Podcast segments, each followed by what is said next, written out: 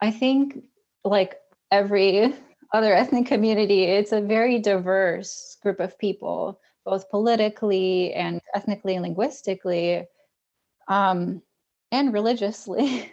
So when we say Slavic, even though a lot of times we're talking about people from Russia, Ukraine, Moldova, Belarus, um, the Slavic community traditionally, there's so many other Eastern European countries that are Slavic, but places like Estonia, Latvia, Lithuania are not Slavic, but they're Eastern European.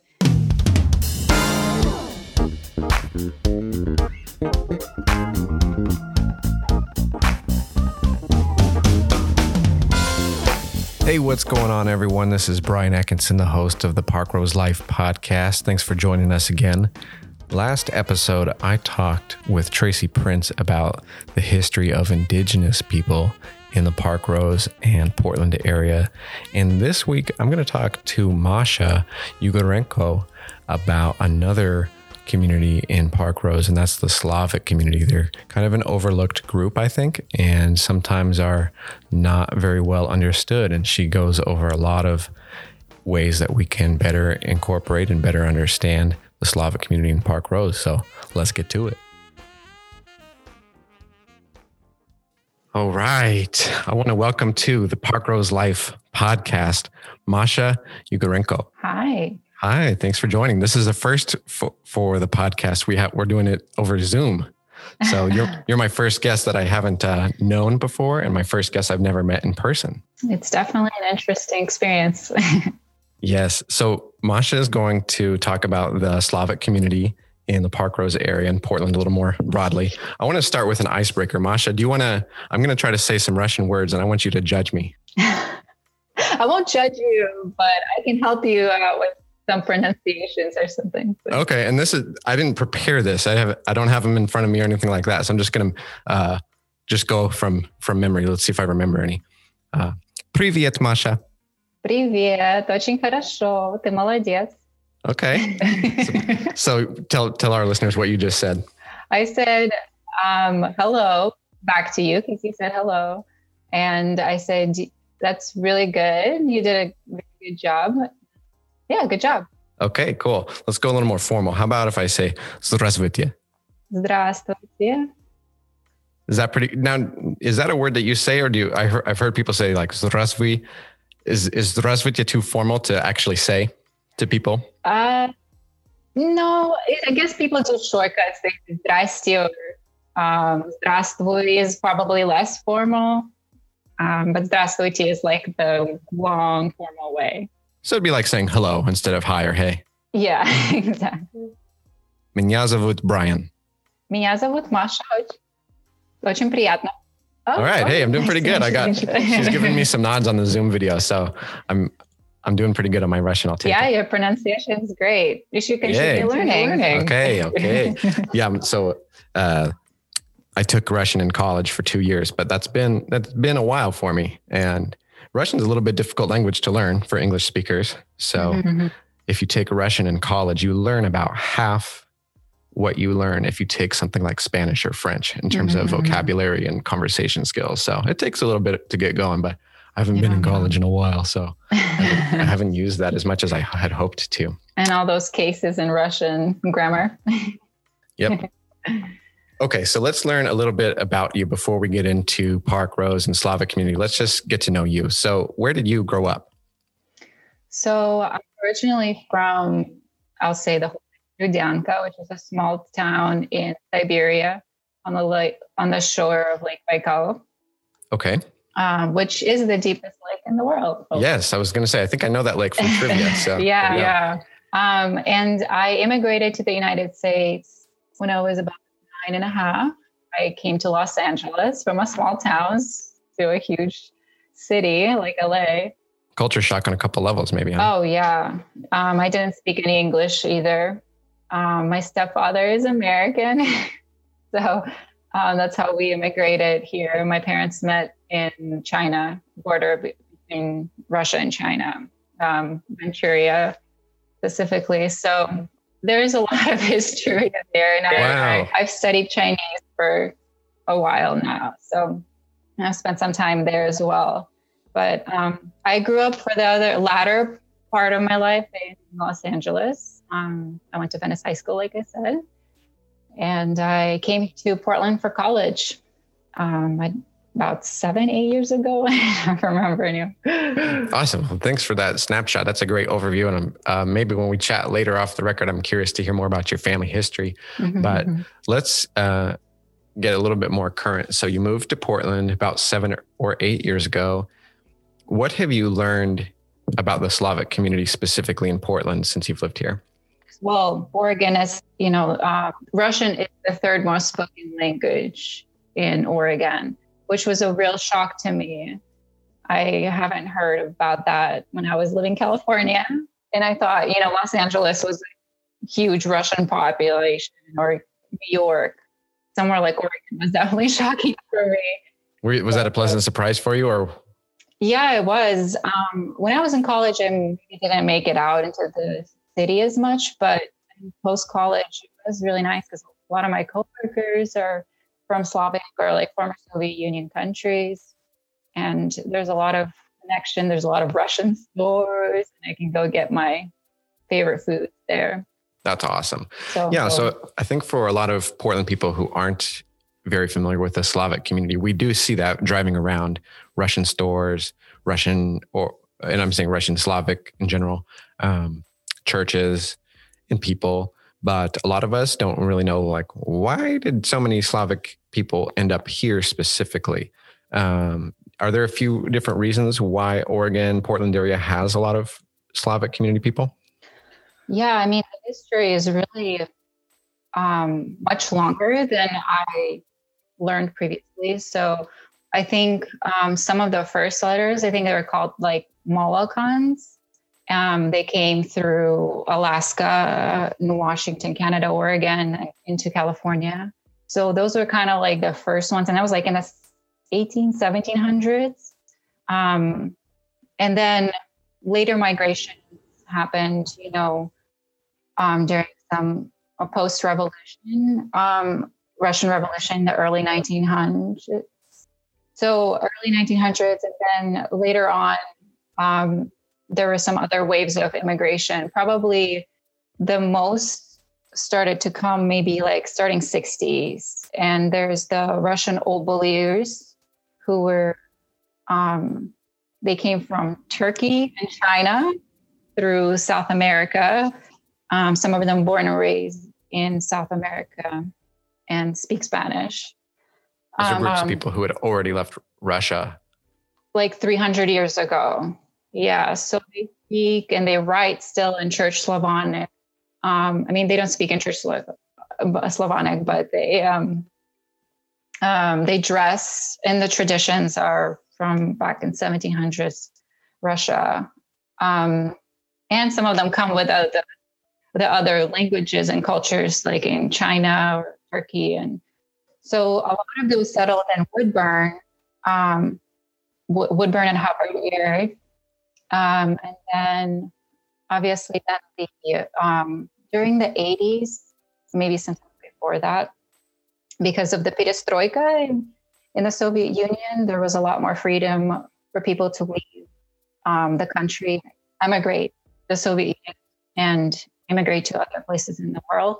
So since there was already um, some network, a lot of them were religious networks in Oregon um, and other parts of the United, United States. Um, a lot of them kind of came here in the 80s and took advantage of that immigration policy in the Soviet Union. Okay, so what you're saying is in in the 80s, the Soviet Union changed their legal policy that enabled more people to leave and it sounds like particularly certain religious groups were, were the most eager to leave. Right, right. And, or among, and, among the most eager to right, leave. Right, right. Yeah, good point. And um, a lot of the emigres from the Soviet Union in the 80s were evangelical Christians or religious groups that were persecuted by the Soviet government or Soviet regime. And um, after these families were established, well established in Oregon, um, later their families came and that's where the new waves of immigration you see in the 90s and 2000s and up to now is that reunification with families and yeah yeah that's from, great so a lot of family has come in subsequent decades subsequent generations mm-hmm. mm-hmm. and i think a lot of people that i've talked to think that they see like a russian or or slavic people participating in church and they assume Russian Orthodox because probably I think just because that religious title has the word Russian in it, and so they say, "Oh, Russian people, church, they must be Russian Orthodox." But mm-hmm. I pulled up uh, an article in prepping for this chat that echoes a lot of what you just told me. That a lot of the groups here, um, Russian and Ukrainian folks, of course, Baptist, Pentecostal, Seventh Day Adventists, and they're one of the largest refugee groups in Oregon. Correct. And that Oregon and Washington had the largest migration of former Soviet Union people from 1990 up until 2005 in the mm-hmm. US. So there, mm-hmm. this was a big landing group. Do you think that the fact that our climate is similar to some parts of the former Soviet Union is a factor in why people choose to move here, or is it similar? It depends on where. Yeah, it's, it's a big, big, big, big area. Right. Yeah. Um, I think, I mean, part of what drew people here is um, maybe previous networks and establishments. Um, but I do think that the greenery adds to that um, desire to be somewhere. And that, you, uh, something you just alluded to says there were some some different networks and organizations that helped sponsor people to come here, and that's something that we could that uh, our listeners could look up and read a little bit more about. But basically some of these church denominations that we're practicing in oregon help spot, uh, provide some finances for people still in russia and former soviet union to come over. Is that a basic summary of how that went would you say? Um, i haven't met anyone who's gone through that type of story. I know a majority of the people that i work with in my job um, just had refugee status that um, immigrated just uh, as a refugee. Um, I think there's definitely the network of churches, and re- especially with the reunification of families.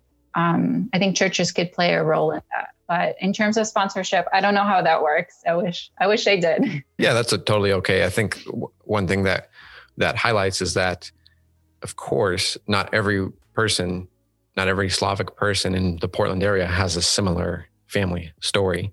Some people came here in the 70s, some came here three years ago, and for different reasons, and their families practice different religions or no religion, um, which I think people are listening are probably saying, well, yeah, duh, of course. But there are times when you don't know that much about a group that you make assumptions or you just have a an idea that might be incorrect, right? And there's of course a, a wide range of why people chose to come here and how they how they got here. Yeah, and um, going back to that point that most, I think, people who identify under the Slavic community are refugees in in Portland and in Oregon. And I believe the Slavic is the second largest refugee community in Oregon, maybe the first one in the Portland area.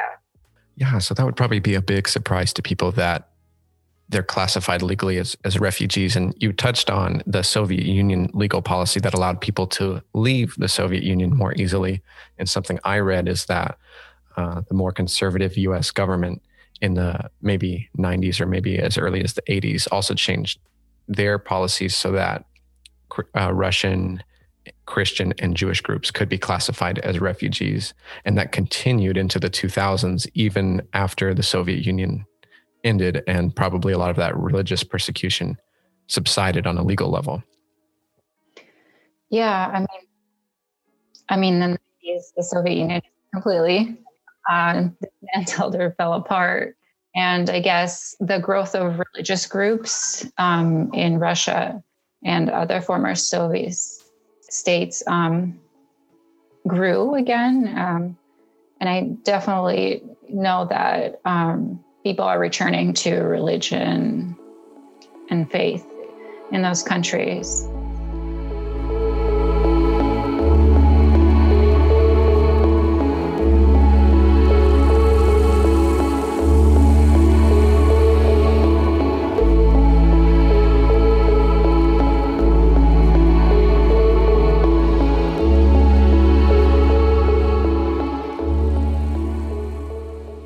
So let's bring it to Parkrose and your work. So tell us a little bit about what you do. So thank you for asking. Um, I'm a what's called a Slavic youth advocate. So I work with youth in Parkrose Middle School, and one of my coworkers works or colleagues works in the high school.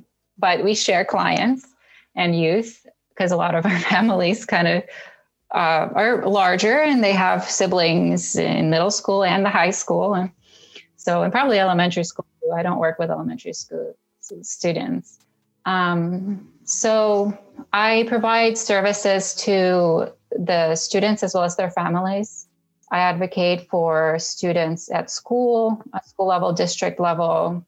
Um, a, a, lot of my clients are also refugees and immigrants, some who didn't speak English when they arrived. So I help them navigate that and sometimes even tutor them. Um, I also help families with basic needs um, and resource navigation and the broader level. So, just trying to get more representation of Slavic communities and families in the school and um, advocate when needed. It sounds like you wear a lot of hats. It's kind of like a, a one woman wraparound service. yeah, definitely. Are, your paychecks from Parkrose School District or are they from IRCO? They're from IRCO. We're contract, I mean, yeah, contracted. Got it. That's cool. I like it. It sounds like some really unique community collaboration going on there between the organizations. Yeah, yeah. So you talked about sometimes you're a tutor, sometimes you help the parents of these students navigate services and and get um, kind of their basic needs met. But you talked about advocacy in the school district. So what are some consistent values or consistent things that these families are hoping that you will advocate for on their behalf?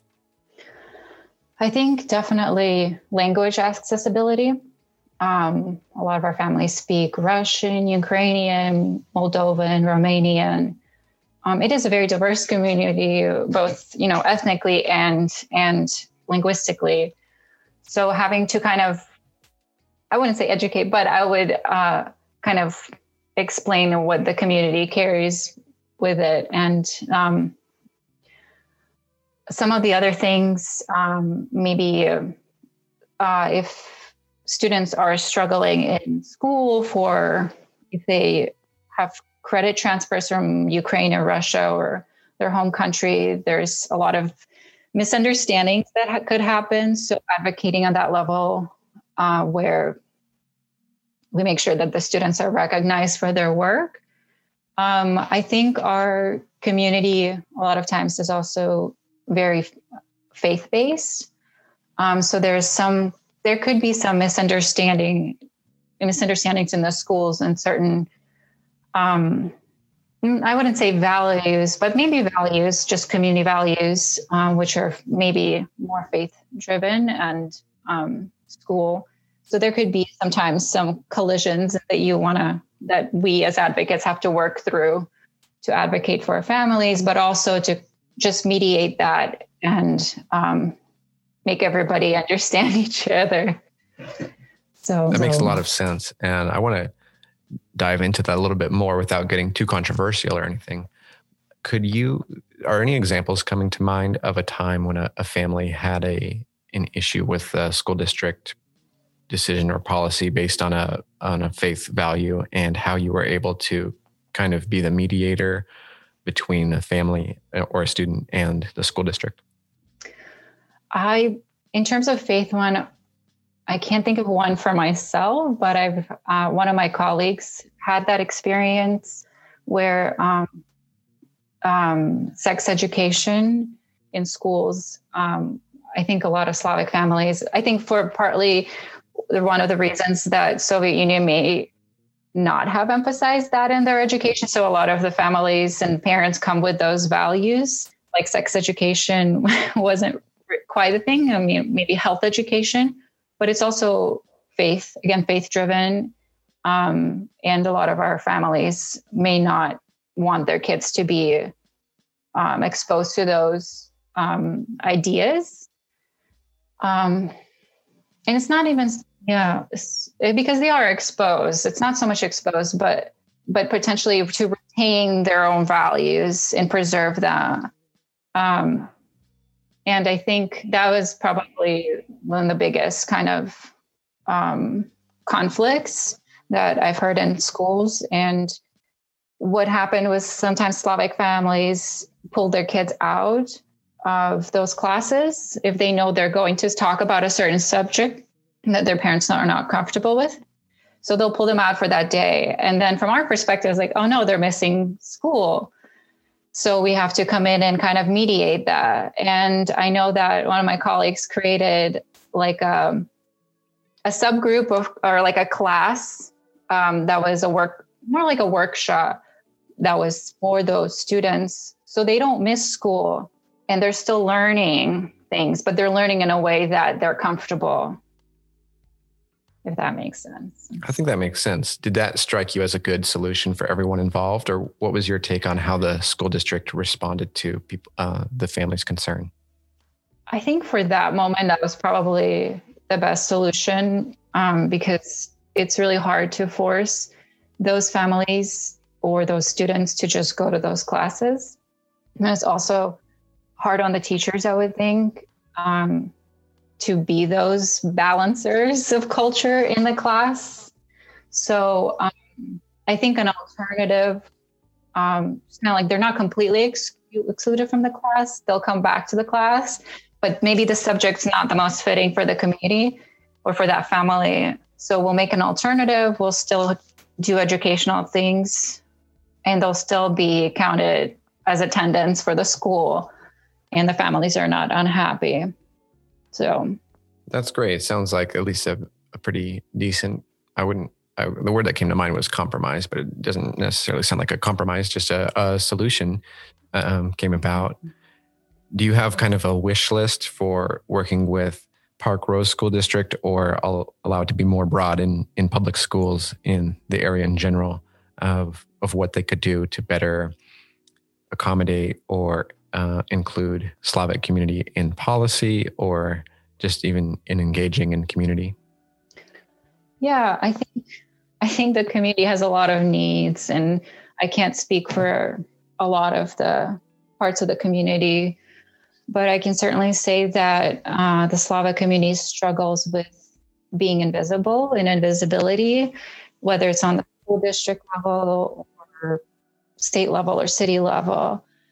And I think part of the work that we're doing is kind of raising awareness of our community and students, which is a large number of students attend um, a lot of the school districts, and um, have more representation and knowing that our families have barriers with language and culture, try to bring that to the district level so they can make more accommodating policies with language and culture and kind of just have that awareness of the community at large. That's great. This is good. I'll ask you a, question that's a little bit more uh, personal in terms of your own social or political opinion, so you can address it how you want to. But mm-hmm. do you think that the Slavic community, especially as refugees, are not as cared for or that the general Portland metro population are less compassionate to Slavic refugees than they are other refugee groups? Um, I guess depends on the community, right? Or the people. But I think generally the struggle is for the Slavic communities that it gets kind of lumped into the category of white. And that may make sense, uh, maybe in the American context, in certain contexts, um, for sure. And I won't deny that. But I think for the community, in order to address some of the issues and maybe challenges that the community is facing, it needs to know where it is or where the community is. So we need to, you know, have numbers. Um, and in order to do that, I would need to have, it would be nice to have the Slavic community separate from the white community. Um, I can give you an example. Like when I came to Parkrose Middle School, and I, I know I'm a Slavic youth advocate, and we have presence there as an IRCO. organization and we need to recruit students and families. So I would come and I would ask some someone, maybe the school administrator, if they can give me a list of Slavic students. So I start calling the families and recruiting and asking if they're interested in our program. And I almost can never get that list, whereas maybe other communities um, may ease, easier get that access. So I would need to ask if you know the families are Russian speaking, if it, they've have that in the records in the school or Ukrainian speaking. So it makes it a lot more complicated than just saying, you know, Slavic Eastern European co- community. That's here's a list for you. So, um, and again, uh, deaggregating, we know the the Slavic community from the white community. We would know where our problems are and where we can where our services need to be in order to serve it better and to help our community. Um, and I think, yeah, yeah. That's interesting. So on the advocacy level, one of the things you're talking about is you will use the word, a new word for me, deaggregating. So separating Slavic community from the general white community so that you can better identify and, and I was going to say target people with with services or even engagement if you if you're asking them to participate on a panel or uh, provide an opportunity for input. That's mm-hmm. difficult to do if everyone's lumped together, right? Mm-hmm. Yeah, even if you're coming to an organization and you don't know anybody and you want to, you know, create a community it would be nice. We have a Slavic list in IRCO and we get together monthly meetings and we share resources um, and the community is very united and well i wouldn't say united but very tight and likes to collaborate and help each other. And it's nice to be able to know where our community and where it's spread so that way we can kind of consolidate a bit more to help each other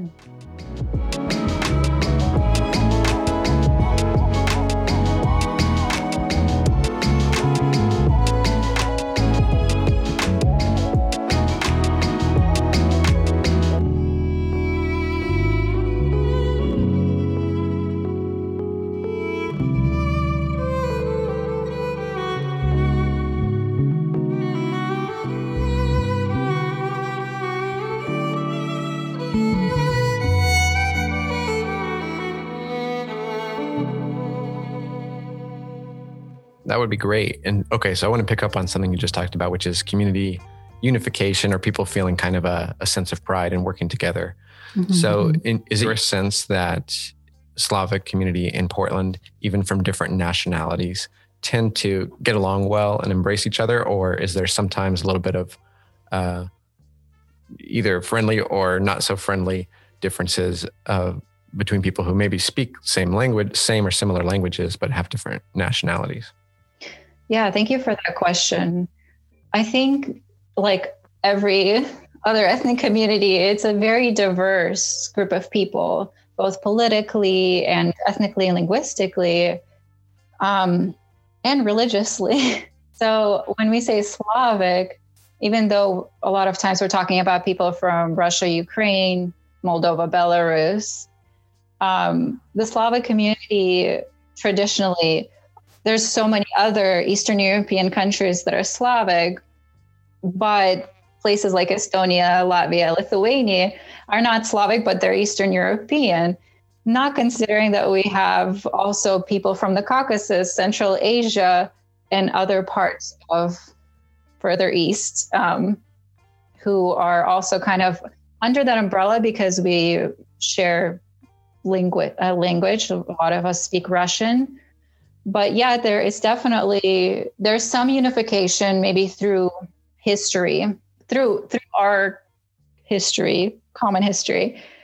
Um, but in terms of, you know, there's some things that are maybe there's some tension, you know, especially um, there's a pushback against Russian being the dominant language because, you know, after the fall of the, sorry, the fall of the Soviet Union, um, countries are reclaiming their identity and their language and their heritage, which is great. And but sometimes, you know, Russian still is used as a dominant, you know, a lot of the kids call each other's or other kids call all Slavic and Eastern European just Russians, which could be problematic for a lot of people. Um, some people just accept it and don't care, but others are like, wait a second, I'm not Russian, I'm from Belarus and there could be you know former political tensions between countries that come that are brought here as well. Yeah i'm glad that you touched on that. And i think that the general american population we're kind of aware of that as it relates to i would say mexican or latin american heritage mm-hmm. or hispanic heritage. And even in how i just used two words to describe a similar population shows that people are aware and of that culture and right, people right. say, well, don't just assume someone's Mexican. They might be from Guatemala or another right, part of Latin America, right? But yeah, they don't yeah. give that same kind of attention or care to people from Slavic community. And I would say more generally, Russian is a more commonly used term than Slavic, mm-hmm. even if it's used to mean Russian more broadly, which is not really very accurate, right? Mm-hmm. So I'm glad you touched on that. That um, for most Americans, can't necessarily tell apart a Russian and Ukrainian person by their accent or how they appear. Can right, you right. can you typically tell like oh that person's definitely from Ukraine, not Russia? By accent, but um, you know my last name's Ukrainian. Thought it was. Most yeah. Ukrainians would think I'm Ukrainian. Um, even Russians would think I'm Ukrainian. I do have Ukrainian blood and ancestors. Um, I do also have Russian, and you know we are all we have a lot of intermixing with uh, ethnic groups. So just because your last name is Russian or Ukrainian doesn't mean you're going to be from Russia or Ukraine. Um, there are Ukrainians who have Russian sounding last names who end more with like Ova at the end, all for Ova. Like most people associate Russian sounding names as like Smirnov or Popov, um, which the Ov is often a Russian last name, but like Enko, E N K O, is more Ukrainian. So, but not, al- not always. remember that and you're listening. Yeah, you you could make a mistake still in the case of Masha having being from Russia and having a Ukrainian name, but I have I have used that uh, correctly, or at least said, "Oh, you're is your family from Ukraine?" And people have been, "How did you know I was from Ukraine and not Russia?" Like, oh, mm-hmm, super smart. Mm-hmm. Yeah, Just, yeah. Uh, so, so a tip if you want to if you want to at least appear to be knowledgeable about Slavic culture, you can uh, identify the Enko names. so, okay, so you touched on how many different nationalities there are within the Slavic umbrella. Talk about. Uh, there's a couple things I want to ask you about, but one thing that pertains specifically to the Parkrose community is the Slavic Heritage Festival or Slavic Festival that mm-hmm. has happened mm-hmm. a couple times at Gateway Discovery Park. I think you told me you got to be there one of those times at least, right? Is that something you're a little bit familiar with? Yeah, I've been there a couple of times, a um, couple of years, and I think it's really, really, it's a great event. Um, I didn't know about it until a few years living in Portland, and someone told me like, hey, there's I was working on a research project in Lewis and Clark about the Slavic community, and someone mentioned, oh, you should go to the Slavic festival. It's called the Slavic Festival. It happens in the summer every year, and I think it happens over two days, like over the weekend, and it's a whole day thing. And people, different vendors, like different businesses come. There's food, there's music, performances from different, I don't know, maybe organizations or clubs. Um, and it's also very, they have a car, cool car show as well there. Um, oh yeah, yeah the cars, yeah. all the lot of cars, right? I think there's they're like old Soviet cars, or yeah, yeah. They look very small compared to modern American cars. yeah, yeah, yeah.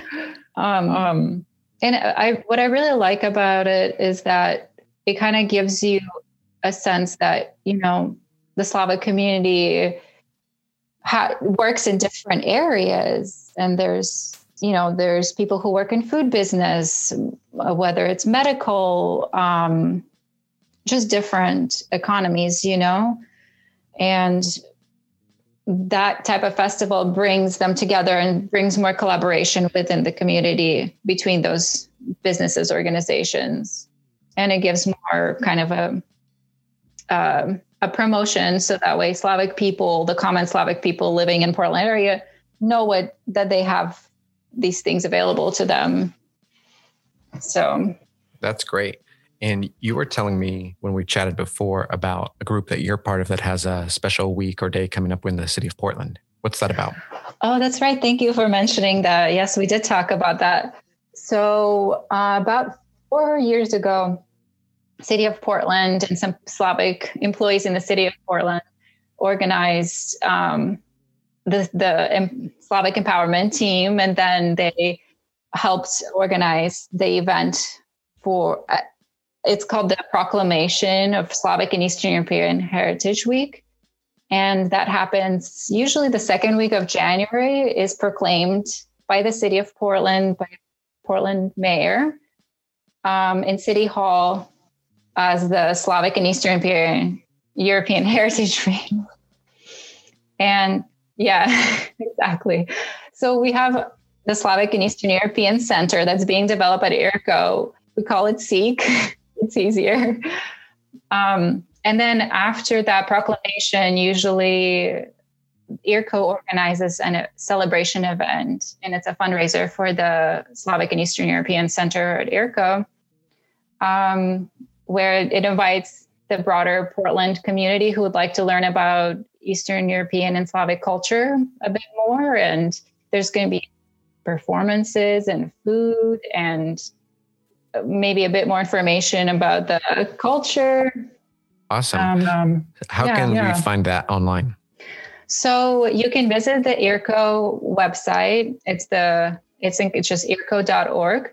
That's and there, I-R-C-O.org. Okay. Correct. And then there's a special tab for the Slavic and Eastern European Center. And there should be some information about the event there. And there's the link to the facebook page which will probably have the most up- updated information about the event. So, okay, and there is going to be an auction. Yes. Which oh fun. okay. fun. so uh, andrew are the show producer who i'm very uh, thankful for and i are going to try to get this episode out in lead time for that event but by the time some of you are listening to this, the uh, the week or the event might be over. But it still be if you're interested in learning more about it. I googled it, and you can find you know past years resources too. But uh, hopefully, some of us will get to engage with with the 2021 version. Yeah, so it's January 28th at 6 p.m. and it's going to be broadcasted online, probably through YouTube. So if you don't get the chance to see it on the 28th, you may be able to see a recording Okay. maybe attend next year's. cool. Well, Masha, this has been great. I feel like you've given an encouragement and some insight for people in Park Parkrose community of how they can better engage people in the Slavic community and an awareness that as leaders, as people trying to improve lives and do things that benefit our broader community, that we need to be aware of a few cultural differences. And one question I want to uh, leave you with is what do you think? And this, uh, well, I'm curious how you're going to answer because it's a big question, but what do you think the Slavic community can contribute that is something needed in, in Portland, like a, a strength of, of the community that we're lacking that uh, they have to offer? Wow, that's a really hard question. Yeah. Well, I, I think of the Slavic community as a really hard workers and um, I think they're very passionate and they're very collective and like to collaborate and work together. So teamwork and um, they're very hospitable. Uh, we have a huge tradition of hospitality and whether it's food or our culture or music. Um, we love having guests over and feeding them, you know. So just small things like this. I think we're a very friendly and hospitable community and are very hardworking. That's awesome. I've, and I have always found all of those things to be true too. So that's great. So, Masha, I didn't prep you for this, but we're going to end with a few rapid fire questions.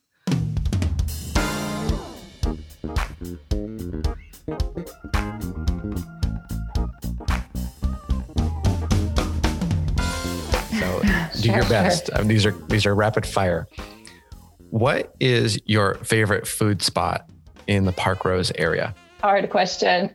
I live in Southwest. Um, let's uh, let's do this. Do you have a favorite Russian restaurant in the Portland area? There's great, um, you know, the, the Roman Russian store. I've gone there frequently. It's on Southeast there, Division mm-hmm, out here out here in East Portland. Actually, I think is Babushka is further. It's a cafe.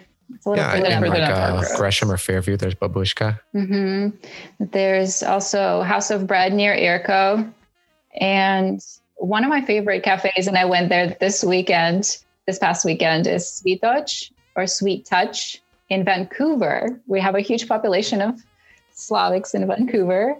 Um, I also really like Pilmeni Pilmeni, uh, which is a food cart in Hawthorne Asylum. Um, really good pilmeni. Nice. Okay. All right. That's a, a good smattering of choices there. Um, do you have a favorite place to be outside in the Parkrose area or East Portland? I personally love the Parkrose Middle School, uh, the campuses there. Uh, one of the things I really enjoyed when I worked there is the geese. I think they're geese that fly onto the soccer field. And my kids love playing soccer and there's a bunch of poop there all the time. But i love the birds um, that they land there and there's huge groups of them. I think the schools are really beautiful. Awesome. What is your favorite event in Parkrose community that you've got to be part of or attend? Um, i guess the slavic festival. Yeah And where can people, so this is our last one, where can people connect with you personally or with your, uh, I would say, cohort through IRCO? Yeah, I think through IRCO Slavic Center, I work closely and I work directly with the Slavic Center.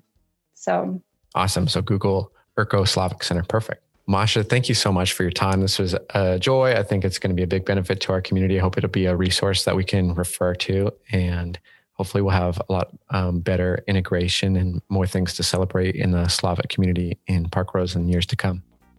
Thanks, Brian and Andrew, for hosting me. Thank you.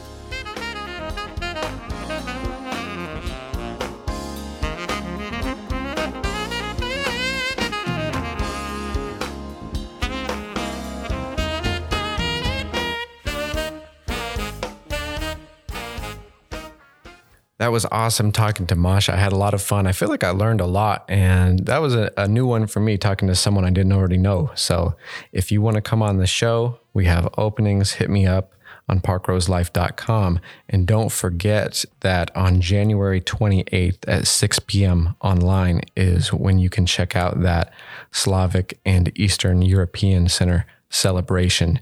You can just type in SEEC celebration on Google or Facebook, and I bet you'll find all the details you need from that. So, thank you everyone for listening. I'm Brian Atkinson. This is Parkrose Life.